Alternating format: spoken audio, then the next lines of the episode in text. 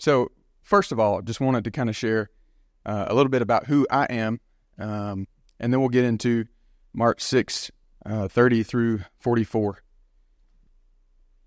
Jesus uh, feeding the 5,000. So, as Andrew and Katie said, my name's Daulton, uh, Daulton Messer. I'm from Opp, Alabama.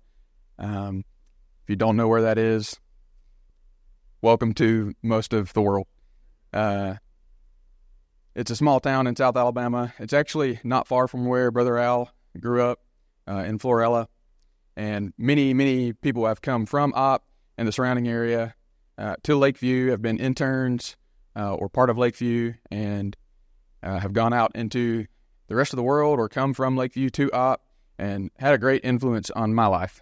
Um, and so, yeah, I'm just really thankful for Lakeview uh, and all of the Lord's faithfulness uh, to Lakeview to continue to pour out His Spirit and grace here uh, in the church, and then also how it has influenced me.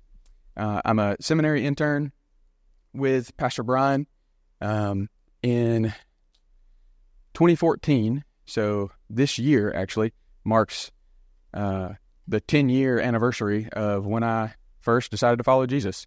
Uh, I grew up in a Christian home. Um, yeah, kind of like Opp is, saturated with the gospel, kind of like you would think that Auburn is, uh, just on a much smaller scale. Um, yeah, I grew up in a Christian home, believing the gospel, quote unquote, really because it was the thing that everybody did, right? I had this expectation that, hey, this is the right thing. This is what everybody does. Uh, this is what it means to be a good person. And so this is what I'm going to do. I made a profession of faith when I was uh, young, maybe elementary school. My little brother, um, in a after an upward game or not game, but the upward award ceremony at the end of the year. It's just church league basketball. They have a uh, like a puppeteer or uh, what's the word magician come and he does a little skit or whatever and incorporates a gospel presentation into it. And at the end, uh, leads anyone who wants to follow Jesus and have their sins forgiven in the uh, Lord's Prayer. And so at the end of that one year, my parents come down, and as soon as they walk up, my little brother says, Mom, Dad, guess what? I prayed the prayer. Okay, so my little brother's three years younger than me, so we've got this like sibling rivalry going. And me having this expectation to uh, be a follower of Jesus, be a Christian, like that's the good thing. That's what good people do. It's the right thing to do and also this sibling rivalry. My brother beats me to the punch, right? And I'm like, mm, in that moment, and he says, I prayed the prayer. I'm like, oh shoot, I was supposed to do that first, right? And so I immediately just, oh yeah, I did too. I prayed the prayer too. Um, my parents were Sunday school teachers for us, and so I knew all of the Sunday school questions about who Jesus is and what it means to ask Him into your heart, and that our sins are forgiven, that we don't get or we don't have to go to hell as a result, right? We get uh, freed from the condemnation of God, and so uh, we I answered all those questions. Me and my brother both. We were both baptized on the same day, and a little bitty church And I say little bitty, it's big for the area, but uh, I know Baptist Church in the middle of nowhere uh, outside of Opp. and from that point forward, kind of started living this lie. Right, I knew that I hadn't truly trusted in God. It was really just a front for what people would see of me, right? I, I wanted to put this reputation out there so that I could have all the things that that reputation would get, right? People would trust me, and I get this image of myself. Um, and so I, I, I, sell the lie pretty good all the way up through high school, become a leader in uh, the youth ministry at Westview Baptist Church, um, which some of you know. Um, and graduate high school in 2013. So yes, for all you college kids that I hang out with, I am very old um, in comparison to you guys. Uh, but graduate in 2013 uh, and moved to the University of South Alabama down in Mobile. Uh, not really knowing what I wanted to do with my life. I didn't really feel a strong passion towards any particular career field. Um, and so like my parents and grandparents had always pushed, oh, you should be a doctor or you should be a, a lawyer or, you know, something that makes a lot of money. You're a smart kid. You can do it. You can get the grades. You go make a lot of money. And so going into college, not really having any real passion or desire about the, any career field, I decided to major in marine biology because I grew up fishing and loved the outdoors and was going to do pre pharmacy so that uh, when one day I became a pharmacist, I could make lots of money, not working very hard, buy a nice boat, buy a nice truck, a nice house, and have, you know, the American dream. I can not work real hard and go fishing all the time. Well, I moved to Mobile, uh, start going to class, not really, at South. Um, and by the end of the semester, I finish with a 1.6 GPA. Fun fact you're not going to get into pharmacy school with a 1.6, right? It's tough to get in with a 3.5. And so, as the semester had gone on, being two and a half hours away from home and in just a completely different culture from Opp and like the gospel saturated culture uh, that it is in Mobile, and being out of church and away from my parents, I'd become kind of homesick, uh, but also pretty depressed. Um, as a result, I'd begun asking questions about, you know, is God real? What happens after I die if He's not? How do I know if He's real? And by the end of the semester, being away from home and asking those questions, like extremely depressed, um, also like reality check with what's going on in, in school and for the rest of my life, uh, to move back home uh, to kind of get a fresh start with college and to be back with my family and the girl that I had been dating for about three years at that point. And so I move home, and uh, a few weeks after I move home, the girl dumps me. Uh, as you could imagine, you know, you could probably could have called that one.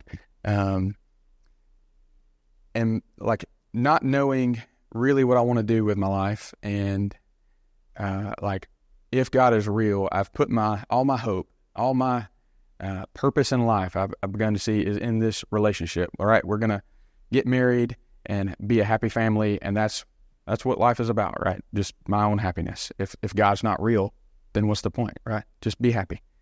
And so she dumps me, and I just utterly devastated, right? Uh, and Im- immediately go and try to fill that void, right? Uh, looking for a new relationship, a new girl to, yeah, give me happiness and joy. Um, but it didn't work, right? It didn't. It didn't fill the void. It doesn't. No one can fill the void. And as I soon learned, other than God, right? In January of 2014, um, one morning I'm up super early, uh, getting ready to go hunting with my dad, and I really don't know how to explain it to you other than the Holy Spirit spoke to me. And when someone speaks to you, like you can't deny their existence, right? You know that they are real, and so I can feel God speaking to me and in, in the midst of all the darkness, the light breaks through, and I fall on my knees in surrenderance to, to Jesus, um, trusting that He is my Savior. And like knowing, right, whenever He first starts speaking to me and I realize, oh, He's real, I feel this just utter terror of, man, I know I was taught all my life growing up, I'm a sinner separated from God, and I deserve wrath and condemnation, right? And it's coming. The judgment is coming. And so I'm terrified, right? An almighty creator God who spoke all of creation into existence, like his wrath and judgment, condemnation, waits over my head. I'm terrified. Okay. And so then the very next uh, thing that the Spirit brings to mind is he's not angry with me, right? Just a flood of peace and gratitude and thankfulness uh, washes over me Thank you, God, for sending Jesus to die on the cross in my place, right? Wow. You know? Utterly speech, speechless, right? Oh, I get up, I go into the rest of life, now having not only trusted in Jesus, but surrendered my life to Him. And I begin that question that I was asking uh, of myself that fall in Mobile what is the point of life? What's what is my purpose? What's why am I here? I began asking God that. I began reading His Word to find those answers. I'm back in the local church. I'm being discipled by uh, a guy uh, in the local church, and I just really begin to see, uh, as as we see in uh, Genesis chapter one, right, the very first story. He made us in His image to know Him, right, to walk with Him, and as He tells um, Adam and Eve, be fruitful, multiply, fill the earth um, with his image, right? That's the picture there. You're filling the earth with the image of God. How about evangelism? There you go. So, what does it mean? I began asking myself, what does it mean to fill the earth with the image of God? What does it mean to know Him and to walk with Him and to make Him known? And uh, as I began wrestling with those questions and um, talking with Nate about them, the guy who was discipling me really felt a call to ministry. And um, over the course of the next year and a half, went on two trips to Haiti and uh, kind of decided, hey, I'm going to come to Auburn, uh, get a degree in horticulture, and then do the intern program here with Brother Al, uh, and then go overseas. And so, move here, uh, August 2015. Finish my degree in horticulture, my undergrad in horticulture in 2018. Go to grad school because Brother Al's discontinued the um, intern program, and I'm trying to figure out what the next step with life is and how what what's God's plan for me. And so I'm thinking maybe med school. So I go get a master's in horticulture, kind of en route to med school, uh, which is also en route to the missions field. And um, I finish my uh, master's in December 2020 um, during the year of COVID, and just kind of felt like maybe med school is not the route for me. Uh, didn't quite make the grades in grad school for for med school. You know, um, did pretty good other than that, but um, also felt called to go more quickly, and so I uh, started working on getting rid of uh, student loans. Went, I uh, was got a job. Excuse me. I started teaching in uh, Montgomery at Robert E. Lee, uh, which I'm very thankful for that opportunity. I was teaching environmental science. Um, got plenty of opportunities to share the gospel there. It was a great time. I'm very thankful to the Lord for that. Uh, but also during that time, kind of felt this uh, kind of call away from being a teacher um, and move, kind of being able to invest more in the community around Auburn and being prepared uh, for the field. And so I uh, started working for a landscape company here um, before for about a year before starting the intern program back this August.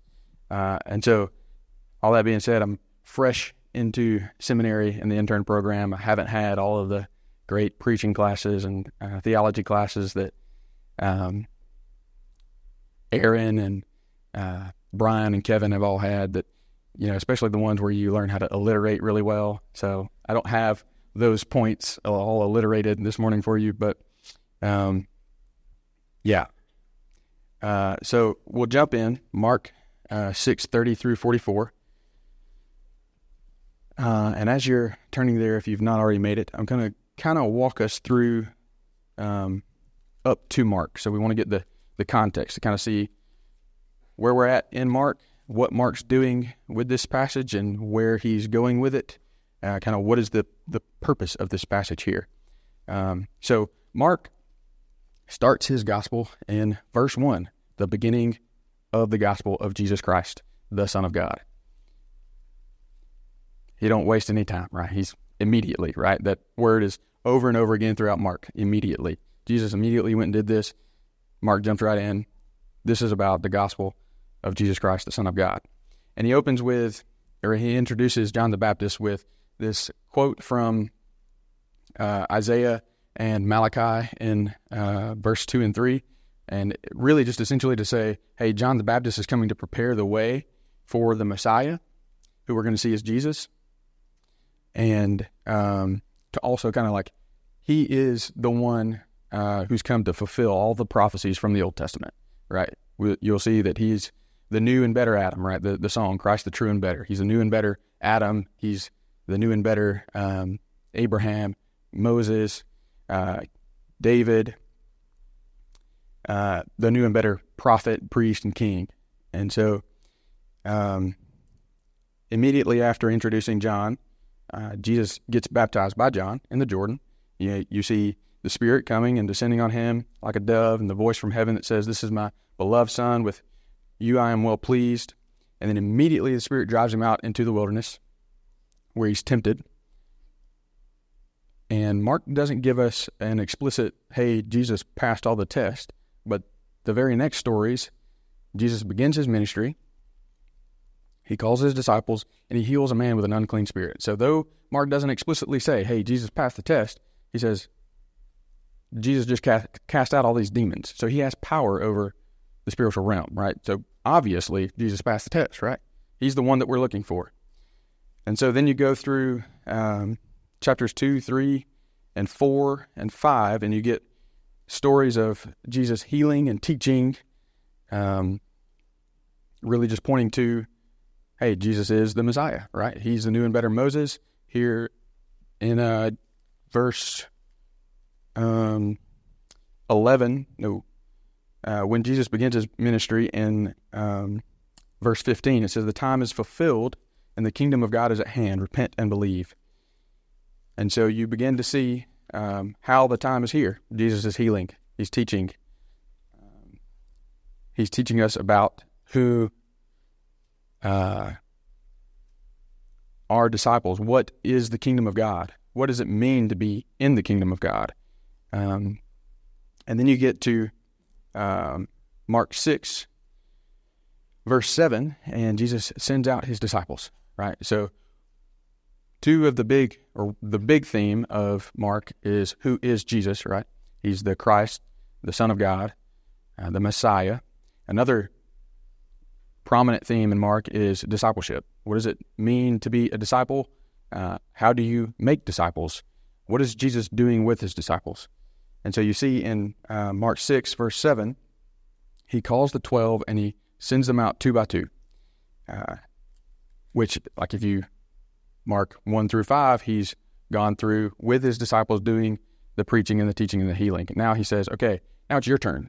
You go out. You preach and teach and heal. And so, Mark 6, verse 30, and we'll go ahead and read the story. Uh, the apostles returned to Jesus and told him all that they had done and taught. He said to them, Come away by yourselves to a desolate place and rest a while. For many were coming and going, and they had no leisure even to eat. And they went away in the boat to a desolate place by themselves. Now many saw them going and recognized them, and they ran there on foot from all the towns and got there ahead of them. When he went ashore, he saw a great crowd, and he had compassion on them, because they were like sheep without a shepherd. And he began to teach them many things and when it grew late, his disciples came to him and said, This is a desolate place, and the hour is now late. Send them away into the surrounding countryside and villages, and buy themselves something to eat. But he answered them, You give them something to eat. And he said to them, and they said to him, uh, Shall we go and buy two hundred denarii worth of bread and give it to them to eat? And he said to them, How many loaves do you have? Go and see. And when they had found out, they said, five and two fish. And he command then he commanded them all to sit down in groups on the green grass. So they sat down in groups by hundreds and by fifties, and taking the five loaves and the two fish, he looked up to heaven and said a blessing, and broke the loaves, and gave them to the disciples to set before the people.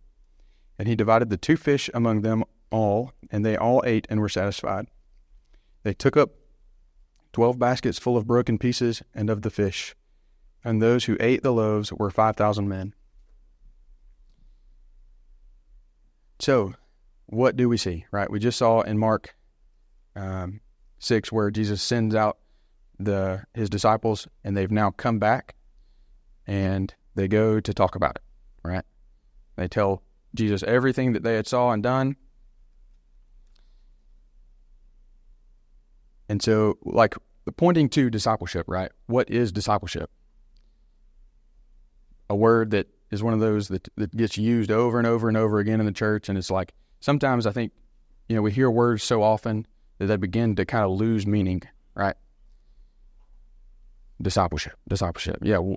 How do I do that? I'm supposed to do that. What does that look like? Jesus is giving us an example in all of his gospels of how to do that, right? And so, one of the th- ways that I like to think about discipleship, I was taught from uh, our MOB team I don't remember who exactly it was on the team, but uh, there's this acronym called MAWL, M A W L, MAWL. Now, it's not like actually brutalizing your disciples, that'd be bad. But so maul, model, assist, watch, leave. All right. So model, Mark 1 through 5, we see Jesus doing the model, modeling, right? He goes out, he teaches and preaches. They're watching him, right? You get to Mark uh, 6, 7 through uh, 13, and he sends them out. All right, everything that you just saw me do, you go do it, right? Just like in any other class that you're learning, say math, right? You're learning math. What do you do? You go to lecture, teacher shows you the theory, you take notes, you maybe work through an example problem or two in class. They give you homework, say go home and do it. You come back the next day or whenever your class meets again and you go over the homework, right? Let's work through it. What, where did you mess up, right? So Jesus is here working uh, through everything the disciples had gone and done, um, raising them up to be the laborers, right, that he's going to send them out to be. And one of the things that they immediately uh, get into is they are tired, right? Um, they've gone and preached and taught, and they come back, and Jesus says, Come away by yourselves to a desolate place and rest a while. And so, one of the like large, like this is the thing of discipleship. What it means to be a follower of Jesus is to be with Him, right? To rest with Him, to abide, as as Jesus says uh, in John, "I am the true vine. Abide in me, and I in you." Right. And so that He's saying, "Come abide with me. Come rest." And uh, so they go, and then what happens? Right? They go and they're trying to get away to rest, and the crowds see them leaving. Right? This man who's been doing all of these miracles, healing our sick, casting out demons. In uh, chapter 5, he raises uh, Jairus' daughter from the dead. There he is. Yeah, I'm going over there. I'm going to him. And so they run there, and the, di- the disciples are thinking, oh, finally, we're going to get a break, right? We're going to get to rest. And then the crowd shows up. And so, okay, we're not going to complain. We're going to get to work. Jesus is working. We're going to work. And he says to them, or they say to them, send them away as it gets late. You know, they're like, okay, we've had enough, right? We were already tired. We just worked. Let's send them away so we can get some rest. And uh, Jesus says, you give them something to eat. And the, the emphasis there is the you, like you give them something to eat. And the disciples are kind of dumbfounded. Like there, there are thousands of people here we don't have anything. How are we going to feed thousands of people? Like, come on, bro. Now, Jesus has just calmed the waves and the uh, wind in in Mark five, right? They he's asleep in the back of the boat while they're going through a storm, and he gets up and he calms the seas, and now he's telling these disciples, "All right, you give them something to eat," and they're like, "How? With what food?" thinking surely he's kidding, right? Surely this is going to be another parable. And you, no, uh, how many loaves do you have? Go, go and tell me how many loaves do you have? And so they come back and there's five loaves and two fish. Like, this is all we got, Jesus. You know, hey, you really think that this is going to work? And so what does Jesus do? He says, great. Uh, five loaves and two fish is all that it will take uh, to feed the masses. Um, and so he has them sit down in the groups and uh, he blesses the loaves and breaks it up and divides it out. And so the disciples come back tired, unbelieving that Jesus is able to feed the 5,000. They don't understand, right? How many of us are like the disciples? How many times do we come back to Jesus after having gone out and we come, or, or seeing him work a mighty miracle in our lives and we come back and Jesus says, go and do again. And we think, I, I don't have the ability to do so. Uh, I'm exhausted. There's no way I can feed 5,000 people, right? Maybe uh, it leads to us becoming selfish. Maybe it leads to us complaining, saying, We don't have enough, Jesus. we we start to look inwards. Um, and so the good news there is that uh, as John really paints out in this picture, that Jesus is the good shepherd, right? He not only can calm the wind and the waves and the seas, he is the good shepherd who can multiply the loaves. He can take your uh, little, your scarcity, and multiply it into abundance. And so, Mark uh, is painting here this picture in uh, chapter 6. He, he's pointing back to Psalm 23, right? You see, um, he, in verse 34, um, because they were like sheep without a shepherd. Okay? Uh, why? Or he has compassion on them because they are like sheep without a shepherd. He makes them sit down in the green grass, right? Mark is intentional, the green grass, right? Psalm 23, he makes me lie down in green pastures. Where are they other than in sitting in the green grass? They've just come across on a boat where he calmed the wind and the waves, right? The waters are still. Not only by the still waters, but in ancient Israel, occupied by Rome, right? Their enemies, right? You prepare a table before me in the presence of my enemies.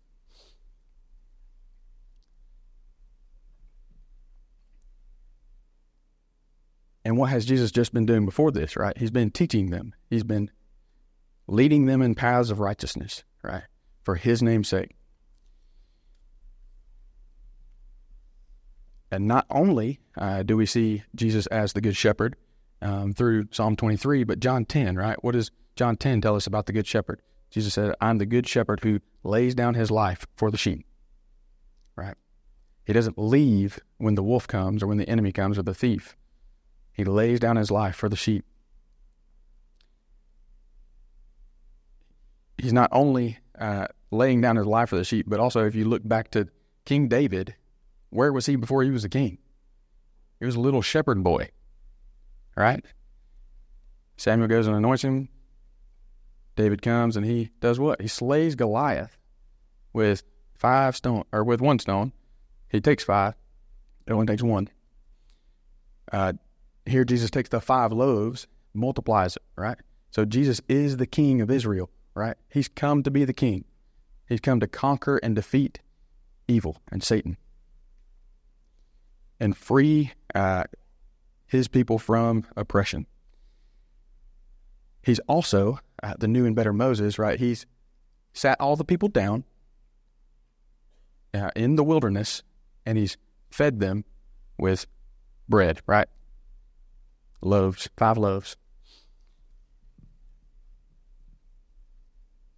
And so the five loaves kind of, and the five loaves and the, and the five stones from David, pointing kind of also back to Moses, uh, who also gives us or gave Israel the five um, books of the Torah, right? So kind of the, the point there being, hey, how do you overcome and defeat uh, the enemy, right? Just as you see in um, the Jesus' temptation in the wilderness.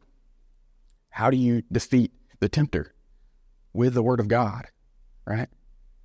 The five stones representing the five books of the Torah, the law, right? How do we know God and walk with Him and overcome uh, sin crouching at the door with the Word of God, right? We must be immersed with it. We must use it as, as Kevin would say, when temptation c- comes. If you've memorized Scripture, you just leave the temptation and go to another neighborhood in your brain, right? Where you've been memorizing that scripture, you start quoting uh, Ephesians or Philippians or whatever it is you've been memorizing, and it's hard to walk in sin when you're quoting scripture, right?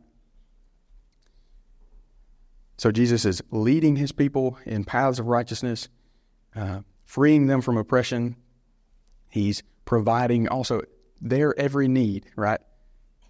Not only is uh, the law, or yeah, is the law of God um, what we need to defeat the enemy? It's also what we need for everyday sustenance with Him, right? I am the bread of life. manna from heaven, right? Here it is. You, you, you need uh, sustenance, you need something to get you through another day. Go to God's Word, find all that you need. And so, excuse me. Um,